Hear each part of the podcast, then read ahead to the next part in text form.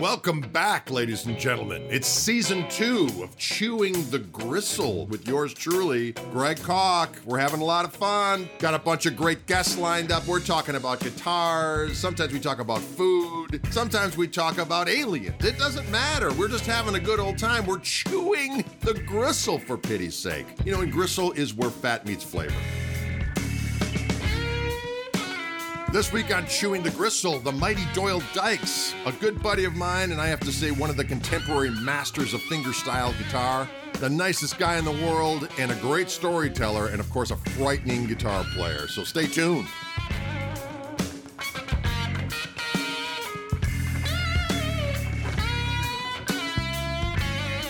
Welcome to another edition of Chewing the Gristle with yours truly, Greg Koch. I'm very excited today to have my buddy Doyle Dykes, finger picker extraordinaire, thumb picker, really, if we're honest.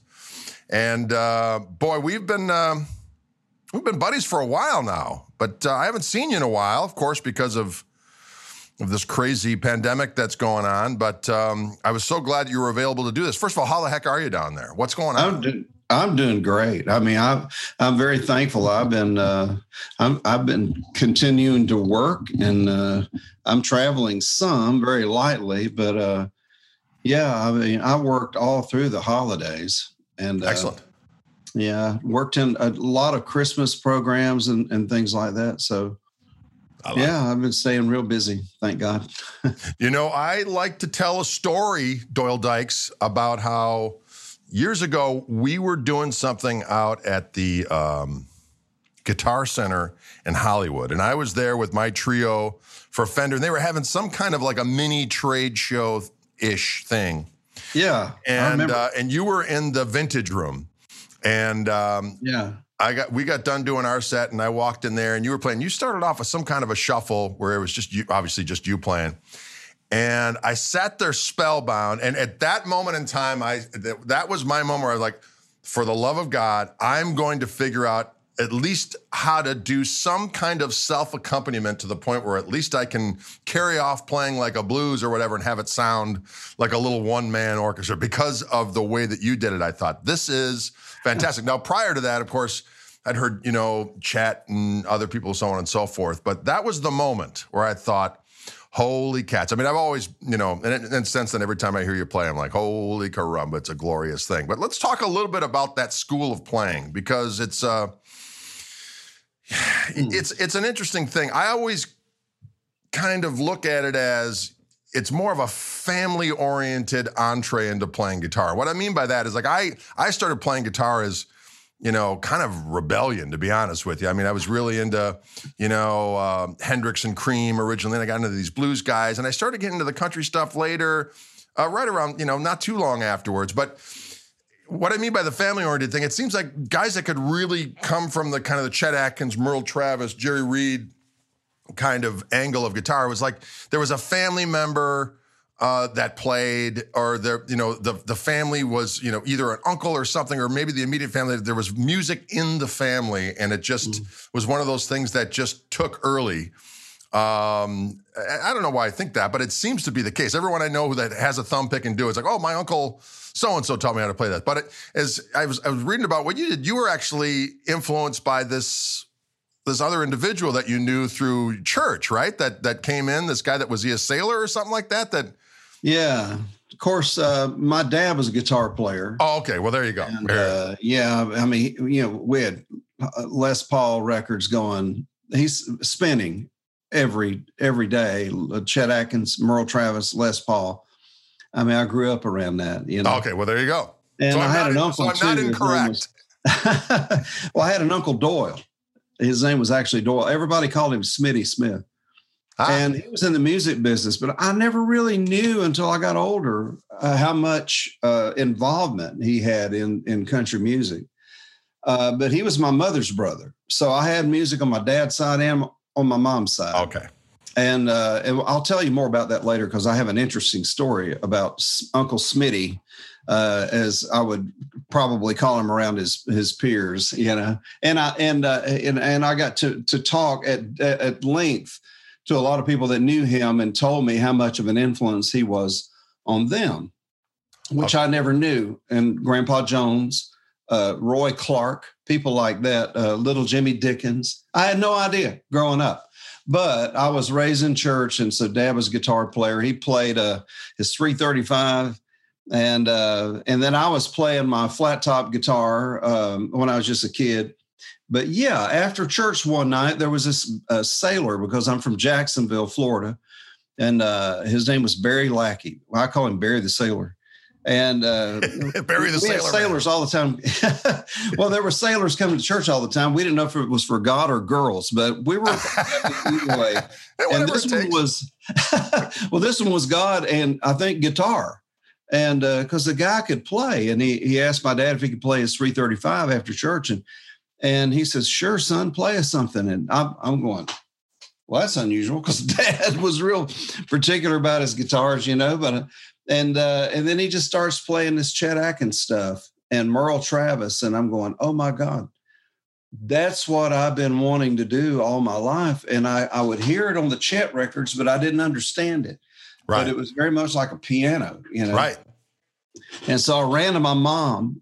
She was out in the audience. I could see her out there talking to somebody because we'd hang out and jam on stage after church for an hour, hour and a half, whatever. It was just kind of a fellowship time. And uh, and so I ran. I said, uh, can, "Can we have that sailor over for dinner?" Of course, dinner at her house even now is is like lunch, breakfast, dinner, and supper. That's right, at her right, house. Right, right. We had him dinner, so we had him all all afternoon, and he and he taught me this real simple little uh, yeah finger picking thing, and he, he showed me a Merle Travis lick or two, and that got me going. That was what really really changed my life. And it's amazing how just a few minutes showing a kid something like that can actually change their lives. Right, right. Well, it's an interesting it's an interesting style of playing because as you said, when you're listening to it from afar and not really looking under the hood, it seems impossible. And then all it takes is a, a, a, little, as you said, a little entree into the mechanics of it. And then all of a sudden it seems possible and then your ear can kind of get around. At least it was for me. And then you you know you're able to listen to the records and go, oh, now I can kind of figure it out. Whereas before it just seemed like this unattainable voodoo. well, um, the other things too is I, I can't afford a bass player and a drummer like you. uh, another so funny memory it. I have as far as you know all these different you know guitar oriented things over the years that we've been, you know, get together, guitar players get together for various different, you know, festivals and trade shows and this, that, and the next thing, is that the first uh, James Burton Guitar Festival down there in Shreveport. And at the end of the show, uh, you were talking with Steve Wariner and you were talking about old Chet tunes. And at that point, I dipped my toe into learning some of these tunes and I was yeah. familiar with, you know, the library a little bit, knew a, a, few of them, haven't ventured to some of them, and knew that, you know, the various different complexities of these different tunes. And and and you were talking about um, a particular tune, and I can't remember what it's. Uh, yeah, that one. Yeah, yeah, yeah. I'm trying to remember what it is. It's uh, that sounds like all my tunes, actually. yes, but it's it's a song that's extraordinarily difficult, and and I just remember you two talking about man, and you said something like, "Oh, that song's a real bear," and I thought that is the understatement. I just thought that was my favorite expression. I, I, would use that every now and again. If something was really hard, I go, oh, "That's a bear."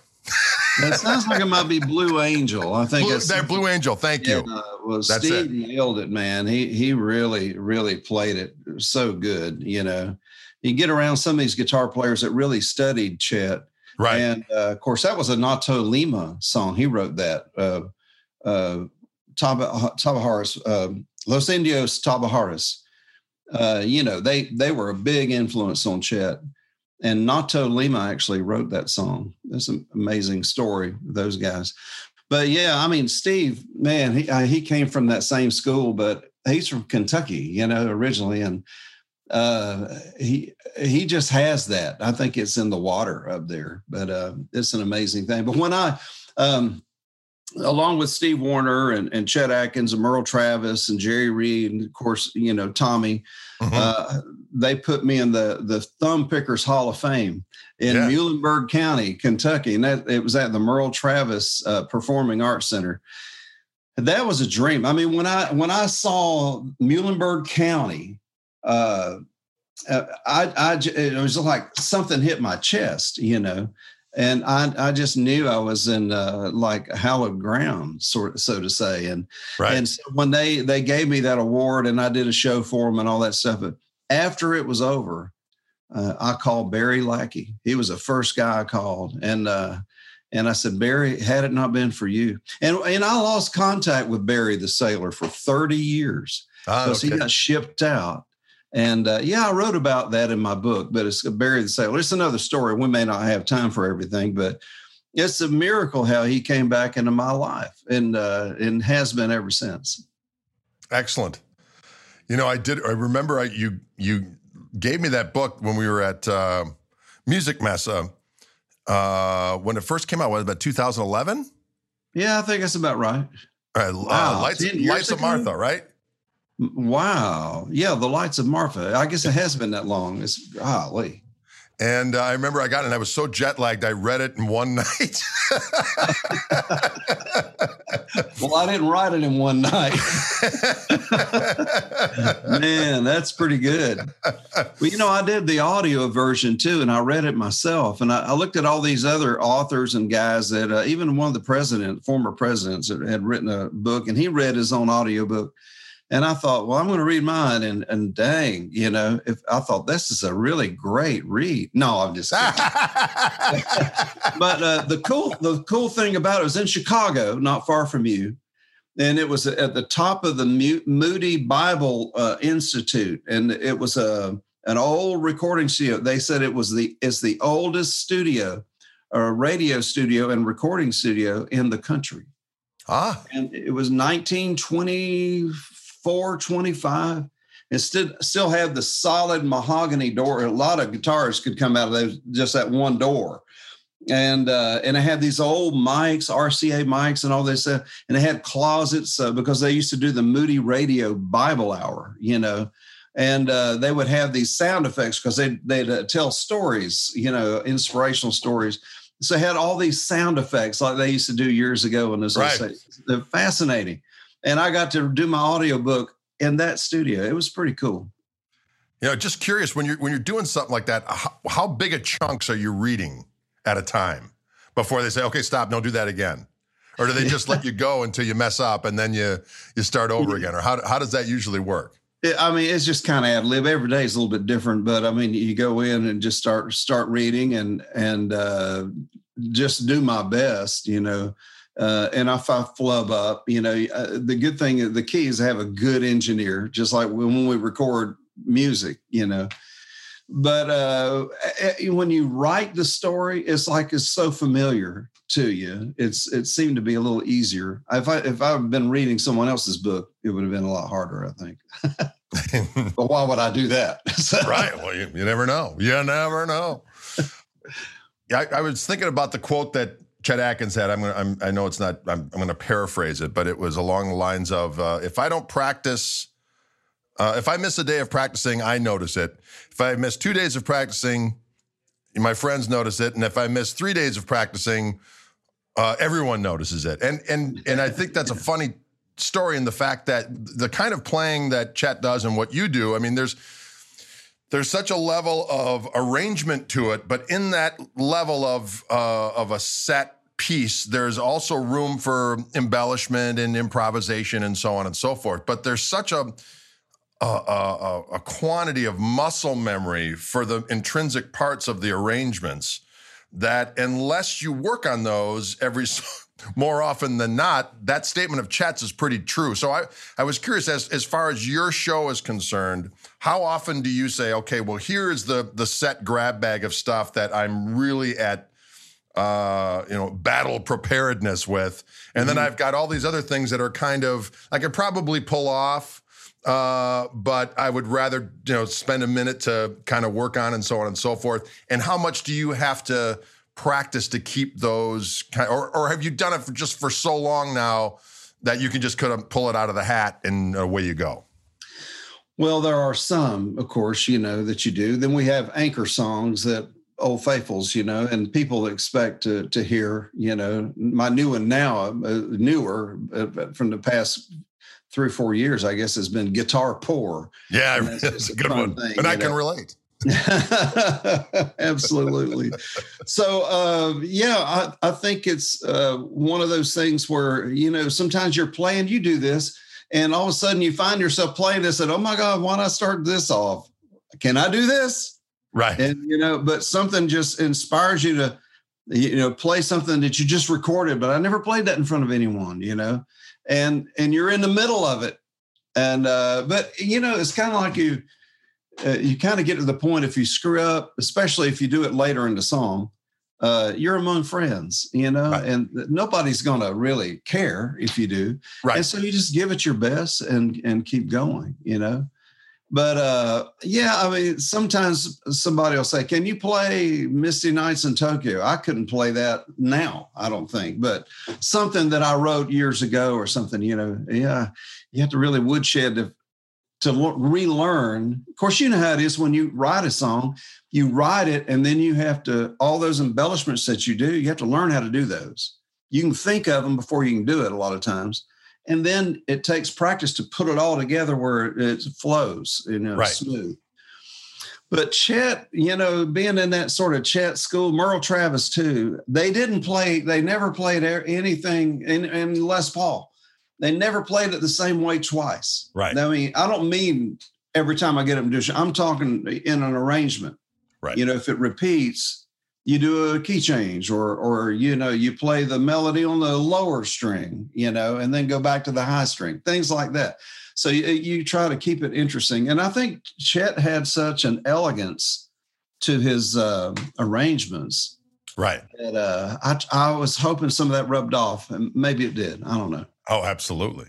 Well, you know, it, it's interesting. Um, uh, I was actually talking about this with Deke Dickerson because he's he's writing a book about Merle Travis. I don't know if you knew about that. It's uh, he's doing like the uh, first like detailed, you know, researched biography of of Merle Travis. I'm looking forward to reading that. And we were we were just kind of talking about how you know, Merle's playing in his conception of of you know basically the stride piano is basically what I think he was going for, if I'm not mistaken. It, it, there just seems to be a little bit more of a, a, greasy groove to it, as opposed to Chet, which is more of this kind of stately galloping horse. You know what I mean? and, yeah. there just seems to be, um, but you know, a guy like you takes and, and will will kind of dip into both. And I'm just wondering how how much you kind of work on that, or you just kind of say, because I mean, I, in, in, my own position, I was like, okay, well, those guys do that. I, am going to do this, where I'm just going to add a little bit more syncopation or whatever else. But I'm wondering if you um, specifically in your mind go, I'm going to do a more Chet cleaner thing on this, or I'm going to do a little more greasy like Merle. You know what I mean? Yeah, I mean, there are those songs where uh, you know I had to pick up Uncle Doyle's old guitar, uh, and and uh, it's an old pre-war Martin. I have it right back here. And to get that grit sound, I mean, you got to have a guitar like that too, you know. And sometimes, oh my gosh, uh, I mean, nothing nothing else works but like that in your face sort of Travis thing, and that's right. the way he was and uh, but I'll I'll go from some of that finesse of the Chet style, and then and then work the Travis thing in there too, you know, because he was an in your face uh, player, and so was so was Les Paul, you know, and it's funny because Chet was this uh, country gentleman, right, and then you meet Les Paul. I'm talking about that when you meet them and their personalities. Right. You meet Les Paul, and he's one of those, "Hey, how you doing?" You know, right, and he's right. right in your face, and their playing's that way. Right. You know, it's it's amazing that and uh, but Merle Travis was uh, he was he was a really fun guy to be around, and uh, he was very friendly and spent a lot of time with me. Uh, I, will never forget one time Grandpa Jones. I used to play guitar for Grandpa, and right. and he and Merle they, you know, they're from uh, I think there's only like one county in between in Kentucky. And uh, in their early career, they had a group together called the Browns Ferry Four with the Delmore brothers. And then in the early King records, uh, Grandpa, uh, Old Rattler, and all those songs that he did, that was Merle Travis playing guitar. Ah. So when the Opry, uh, when the Opry curtain would raise, um, can you hold on a second? I'll, I'll get this. Uh, by the way, the the case is just as interesting as the guitar. Yeah. Is that cool? That's cool. Yeah, that's pretty cool. But uh, this is the old and uh,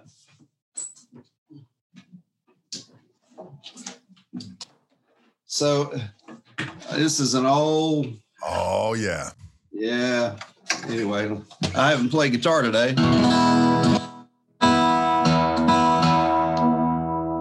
But the curtain would raise.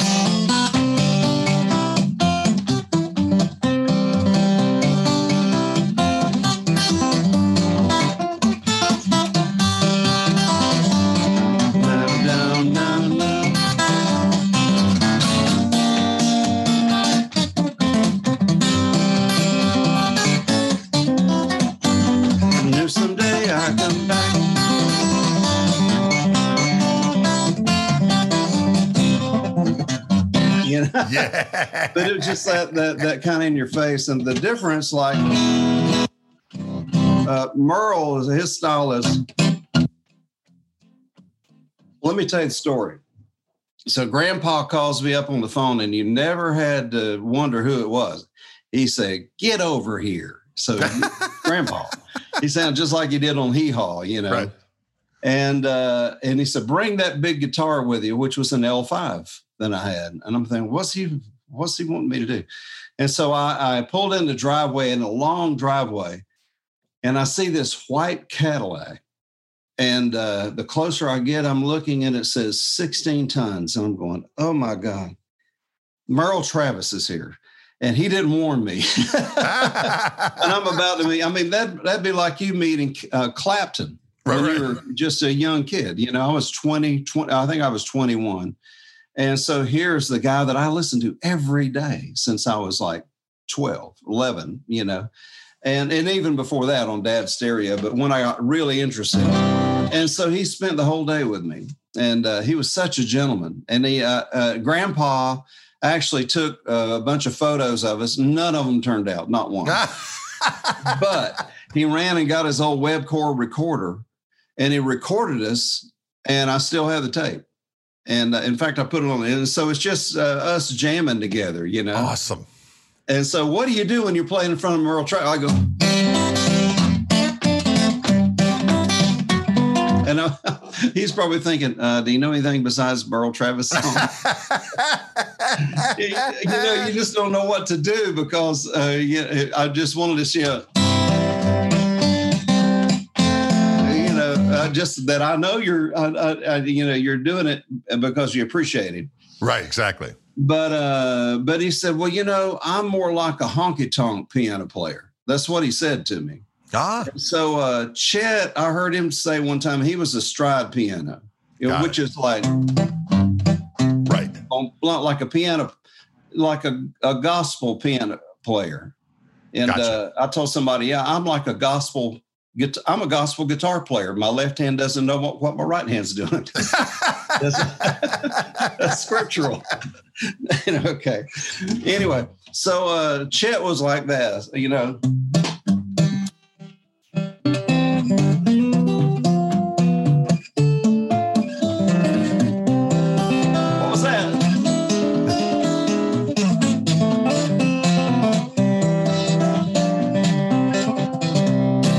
And then Mer- that was, um, and then Merle Travis. right.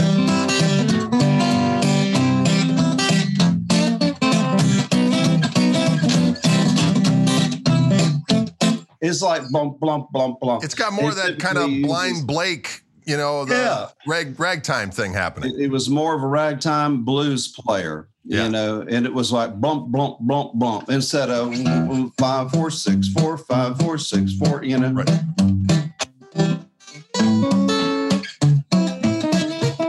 And that's more Chet.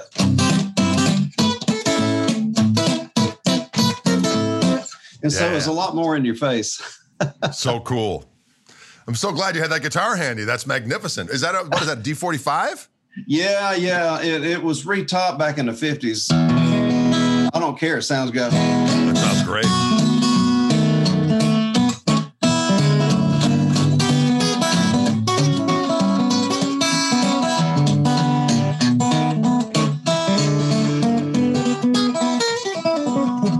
You got to throw a little Jerry Reed in there too. So. Love it. Yeah, but you know what's funny is uh, years ago, uh, you know, I've done a lot of church work. Uh, right. After I left Grandpa Jones, I started playing churches and things. Then I went into like a youth pastor position, and then I started at my own church in Florida. And I pastored there several years, and even my wife said, "You need to go back on the road. That's what you do best." So I think my picking went over better than my preaching. So um, I knew it was time to go. And I wanted to leave the church in good shape, you know, and we built this building. I wanted to leave it debt free. And so, uh, you know, I, I, I couldn't do that. I didn't have the money to do that. It was just a small place. And it's outside of Jacksonville, Florida. And so God spoke to me, and I think He spoke to my heart. and not, not an audible thing, but I knew in my knower that God spoke to me to get the biggest thing I had away, and He would do that. He would take care of it.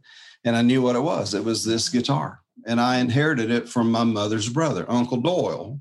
Okay. Or Uncle Smitty, you know, and uh, and so I knew that Roy Clark knew him because Uncle Doyle. I still have the letters in my guitar room when uh, when Uncle Doyle would write me, he said, "Roy Clark's going to be on the Beverly Hillbillies show." I mean, for a little kid, that was so interesting and then we'd watch Roy Clark, and uh, he would talk about him uh, through the years, and we'd visit him. We'd uh, go to my uncle's house, and he'd had all these cowboy boots and cowboy outfits, and uh, and to this day, that's why I like Western things. And so he was a huge influence in my life, my uncle.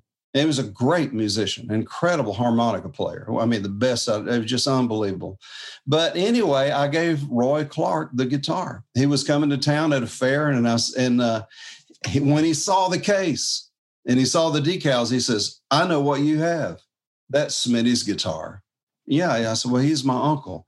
And I said, "That's my uncle Doyle." I said, uh, and anyway, uh, I said, "Oh, I used to play with Grandpa Jones." He said, "Yes, I remember you." And I said, "Well." Uh, I want you to have this.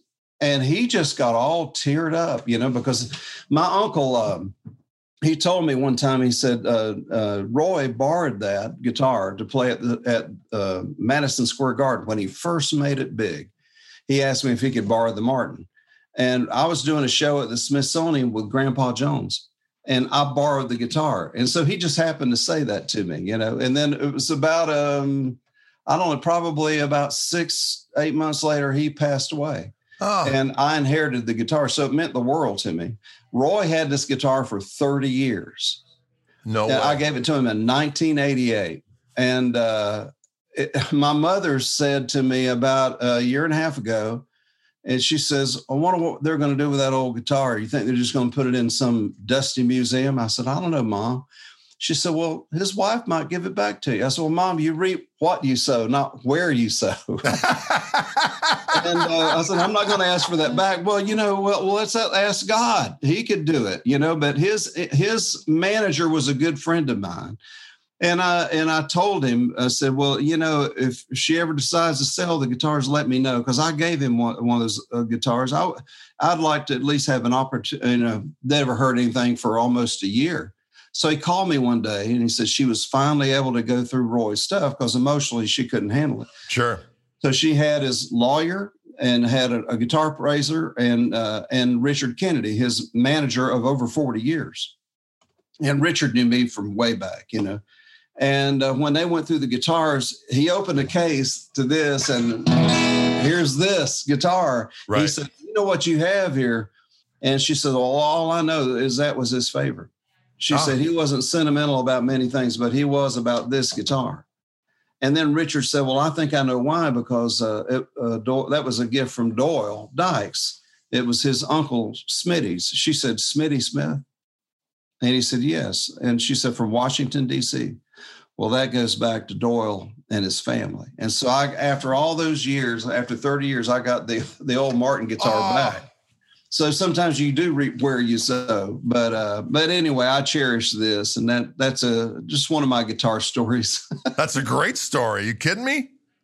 Yeah, I just made. So your uncle lived in the no, DC no. area. Say it again. So your uncle lived in the DC area. Yeah, he did. You know, in fact, I've talked to Eddie Stubbs. You know, that used to be on the Grand Ole Opry on, on uh, WSM. He just retired last year and uh, you know, we would talk about the influence in music from the DC area, and because uh, at the time Nashville wasn't really considered Music City, not at that time. Uh, one of the first studios to go in there was King, you know, where Grandpa recorded. That was one of the first sessions, and Harold Bradley told me some of this stuff, and uh, and then of course. Um, from the Washington D.C. area, there was Jimmy Dean, the Sausage uh, King, right? Jimmy had his own show in New York, and my uncle used to work with him. Was it and played with him, and then and then he played with Grandpa, played with Grandpa Jones. And I didn't tell Grandpa this, but here's an interesting story too. Uh, uh, when I was with Grandpa Jones, he was writing a book. You know, when we were riding down the road in the bus, you know, if one of us was driving, he'd sit there and, on a yellow pad and he would write out, he'd do two things. He would write out the menus for Hee Haw because Hee Haw was huge then.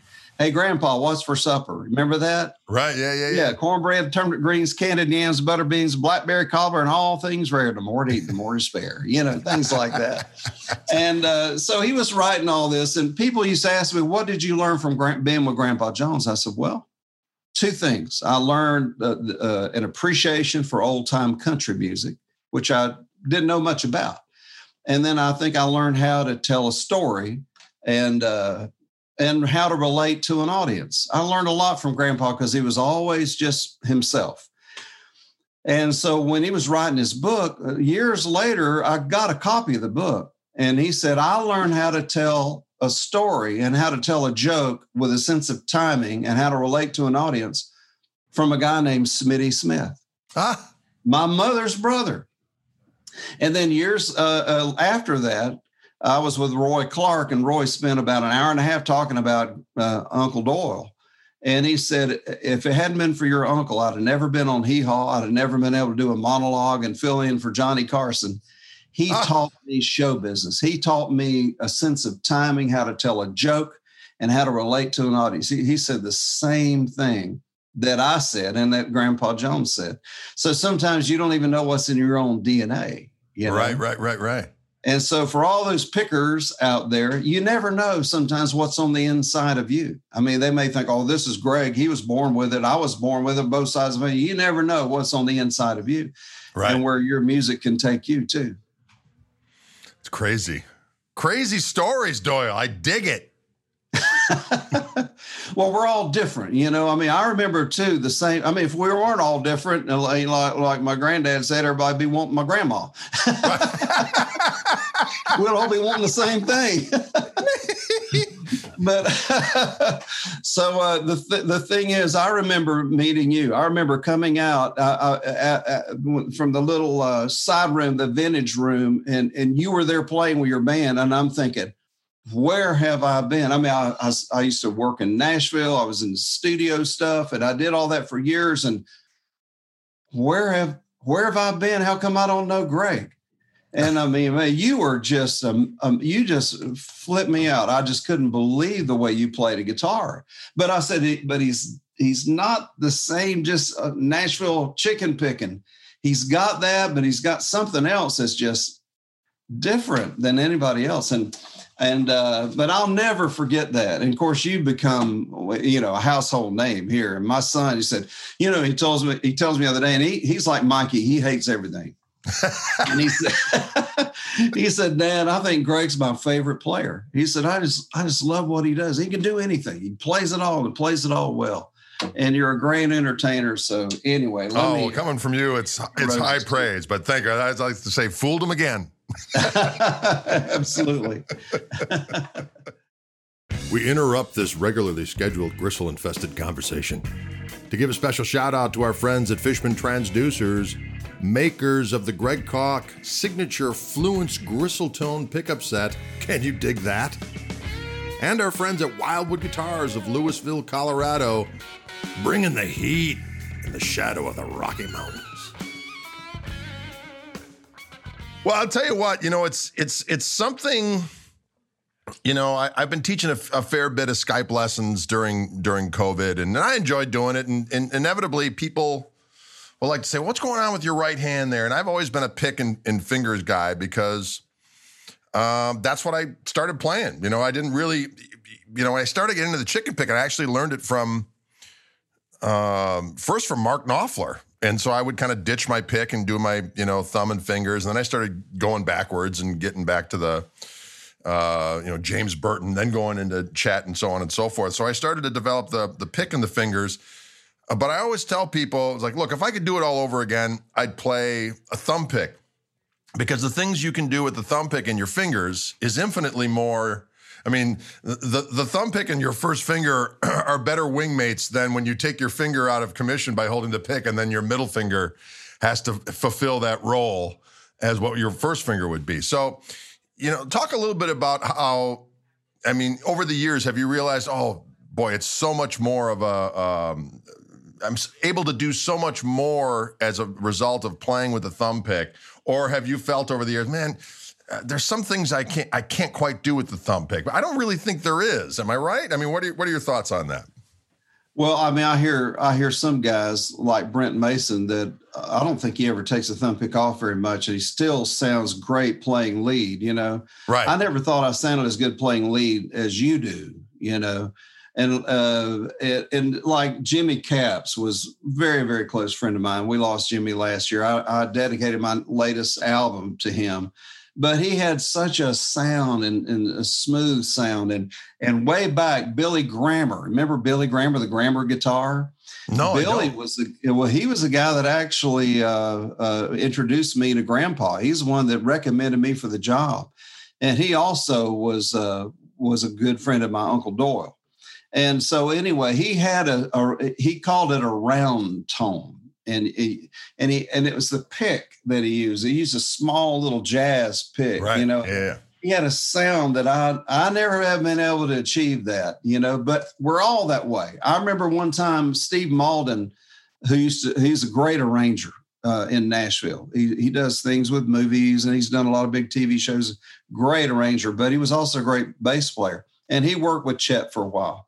And he said the only time I ever saw Chet get nervous was when uh, Christopher Parkening walked in.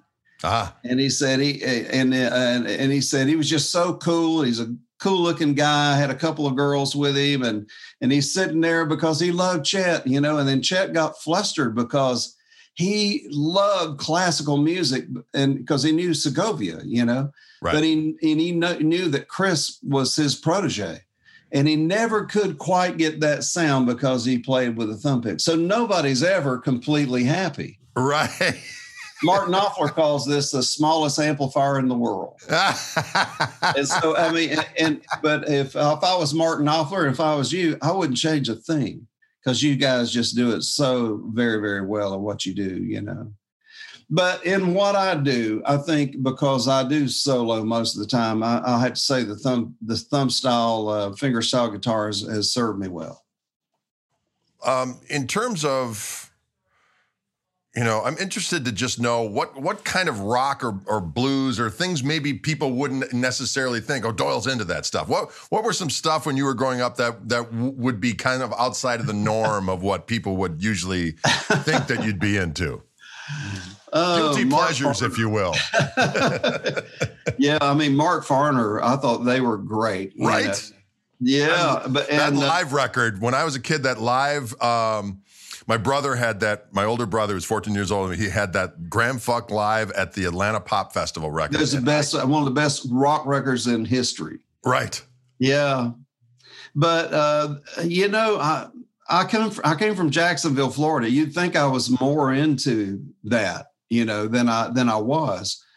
But uh, yeah, I mean, I used to like to hear that kind of music, but I knew it wasn't me. I'd I'd mess around with, with some of my friends, and we go play Grand Funk and Chicago. and You know, everybody wanted it,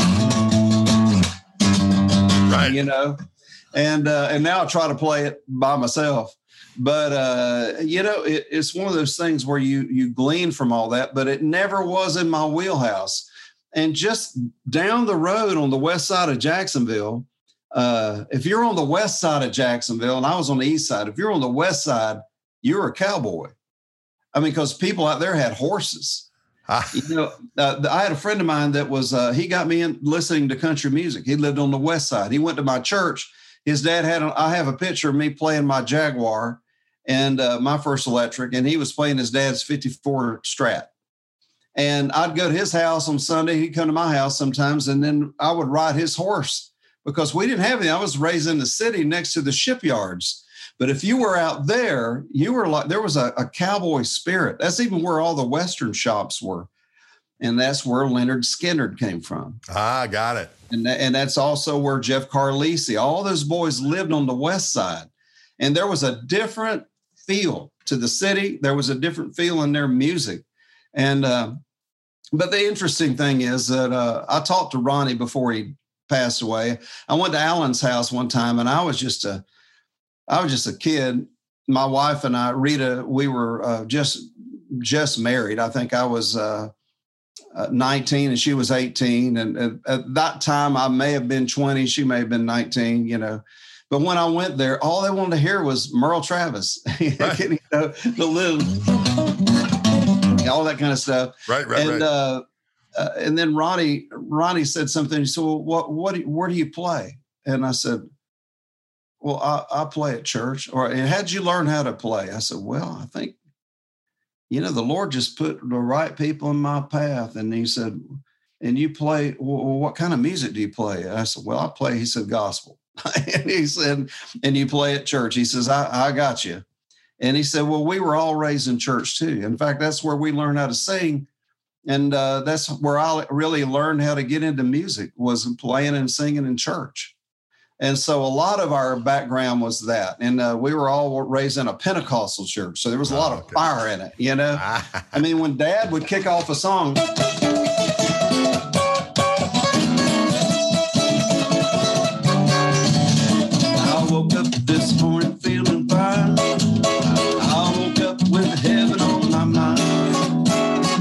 uh, he was Les Paul. That's before right. he got into finger picking, you know. And we do that in church. So one day I was at, at the Iridium and I said to Les Paul, I said, "Man, we had you in church every Sunday." well, I needed to be in church.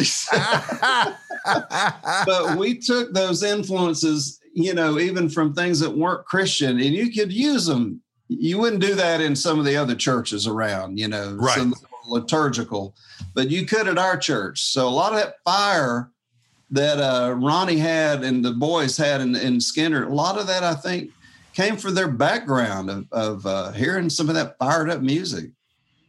It's my opinion. I like it. I like it. And also Free and Clapton and all those things. You know? Yeah, yeah, yeah, yeah. Well, in terms of, uh, you know, you sent me some uh, some pictures of some guitar. We were talking about the tune Guitar Poor. You have some magnificent old guitars, and uh, but I know you, you know you. I think you kind of get rid of some and get some other stuff. You like to buy oh, and sell man. a little bit. Yeah. So what, what, are, what, are, your current faves, and what are some things that you would never part with under any circumstances? Obviously, well, we just went out to Kelly's. We went to Kelly Barber's. Oh, he's a character, that fellow. Yeah, action sound. He's anyway. He lives in his little town, Hawkins, Texas, and right. who knew? You know, he would. Uh, it just, I mean, he's it's my favorite place to go, and and so. uh I went over there and I had these old guitars. I thought, I just don't use these anymore, you know. And there were different things that I just didn't play anymore. And so I thought, well, I'll, I'll just trade them for a couple things. I didn't want to carry this around a lot, so he had an old '55 D28, and uh, and I got that. And then he had a, a, a 1965 Burgundy Mist Jaguar, and I got that. And then he had a 62 black original Jaguar. I got that and then he had a 67 Jaguar. I got that. and then he, I came home with four Jaguars. He said, Well, take this one too. You might like it. And it was a reissue, 20 years old. And I'm, I'm, I'm kind of even embarrassed to say that. But I mean, and then I, I got a, you know, the gold top and, and some other things too, you know, but, but, uh, but I traded off the, uh, the 58 Tele that I had. Okay. All right. Yeah, well, yeah. you know, that was my guitar, and I traded that off uh, because uh, the story was I went to Fender, you know, when I was with Gil. Right. With Fender. And Larry Thomas uh, invited me to the factory in Corona, and he said, I want to give you a, a personal tour of the factory, which is really cool. There's the CEO at that time right. of, of Fender.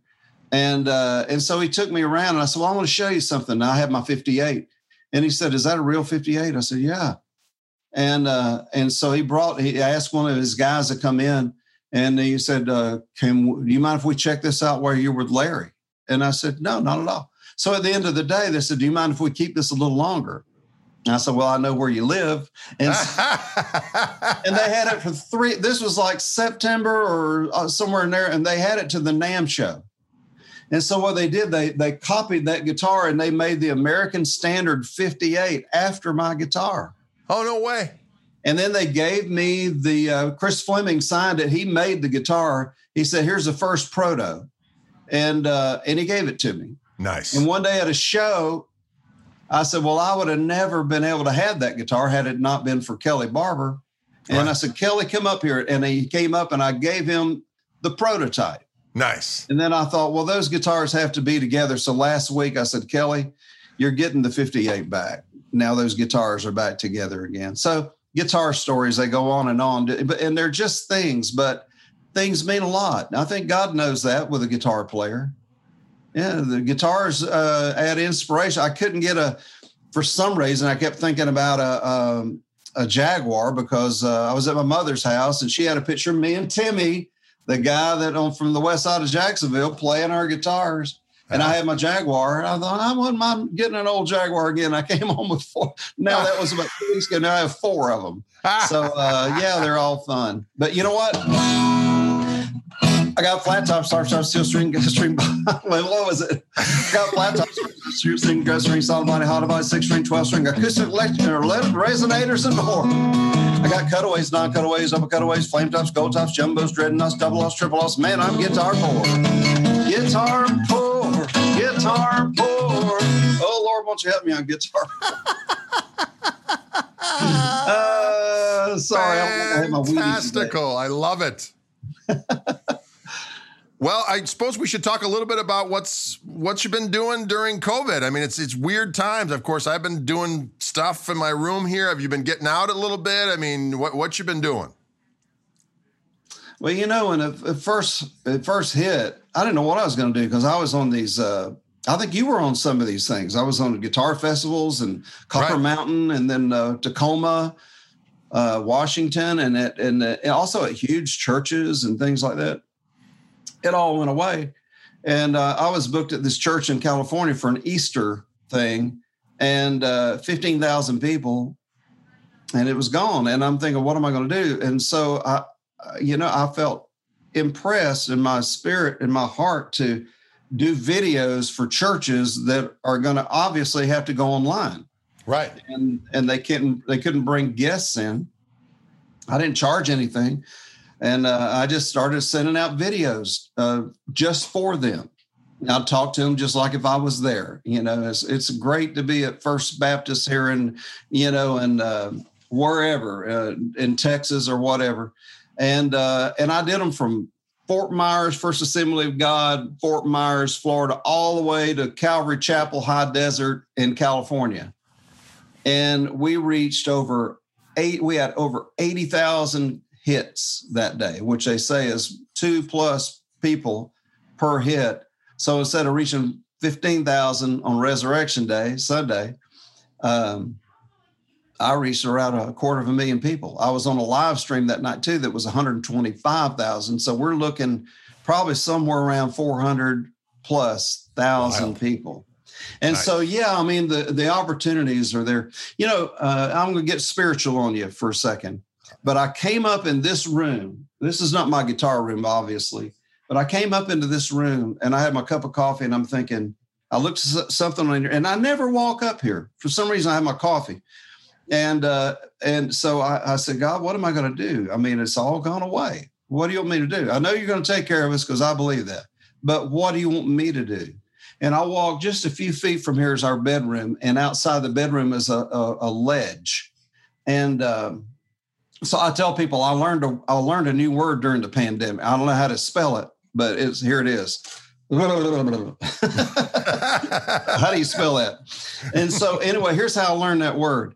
I was I was looking over uh, out the window, and on this wall came this little sparrow, and he just sat there, and and he just kind of looked this way and he looked that way, and then he pecked on something on the wall. And I'm thinking, what's he pecking on? I'll just have my coffee looking at him, you know.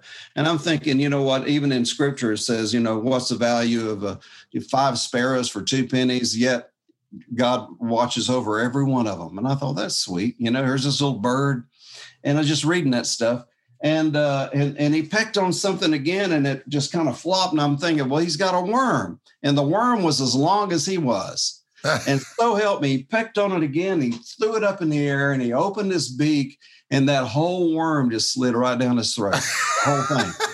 and so then he goes like this, and he just kind of looked like he was smiling. And then all of a sudden he just went, I couldn't hear that, but I could see it. That's what it sounded like he did in my head. and uh, and I got all teared up, and I'm thinking, God, you know, I know you're going to take care of us during this time. And he and he spoke to my heart. And I, I don't say that very often. I really don't, but I've said it like three times on your show. But he spoke to my heart. Not only am I going to take care of you, I'm going to bless you. And when I do, I want you to receive it just as joyfully as that little sparrow did. And uh, because it's going to be different, it's not going to be the same, but you're going to, I'm going to bless you. And yeah, there have been times where I thought, wow, Thank you. I mean, when I loaded up at Kelly's the other day and I had four Jaguars and a 55, you know, Martin D28, and then I got one of my Olsons back and some of the other thing, you know what I did? I just went, because I can't afford that stuff. you know, I can't afford that stuff, but it's it's good, and uh, and because uh, you know, I think the one thing I feel right now that I should be doing is equip, equip myself. You know, and uh, sometimes equipment is part of it. It's not all of it. You know, I know guys they have a lot of equipment and they can't play very well because they haven't equipped themselves. You know, right.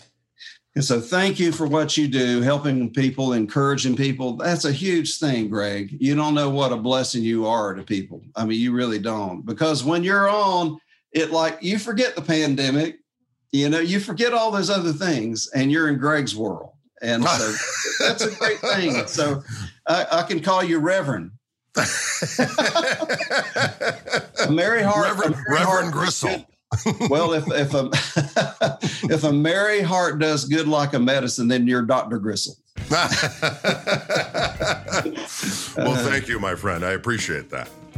Well, listen, thank you so much for spending some awesome time. It's just been an absolute pleasure. Such a such a great bunch of stories, great hearing you play. The whole thing was just magnificent. So we we appreciate it. And this will be airing at It'll be on wherever, as I like to say, wherever uh, podcasts are cast. It will be out, uh, yeah, I don't know, probably in a month or so, I guess we're out. So looking forward to joining it amongst the uh, the other ones. It's just been an absolute pleasure. So thank you so much, Doyle, and I look forward to hopefully seeing you and playing with you at some point in the not too distant future. Future feature, future. I don't know what I'm saying, but it sounds good. I'm I'm up for it. So you take yeah. care of yourself. Thank you so much once again. And uh, boy, next time I see you, bring that Martin along. I'd like to see that up close. Yeah, well, be, I can't wait for that to happen. And we'll be watching you all the time. Believe me. We're all right, big- my friend. Thank you so much. Take care of yourself. God bless. See you soon. Bye-bye. Bye. Thank you so much, folks, for tuning in. Special thank you to Wildwood Guitars of Louisville, Colorado, and the mighty Fishman Transducers for making this podcast possible. If you enjoyed yourself, ladies and gentlemen, please subscribe and review so that people can get the word out that this is worth experiencing. Can you dig it? Thanks again. We'll see you soon, or you'll hear me soon.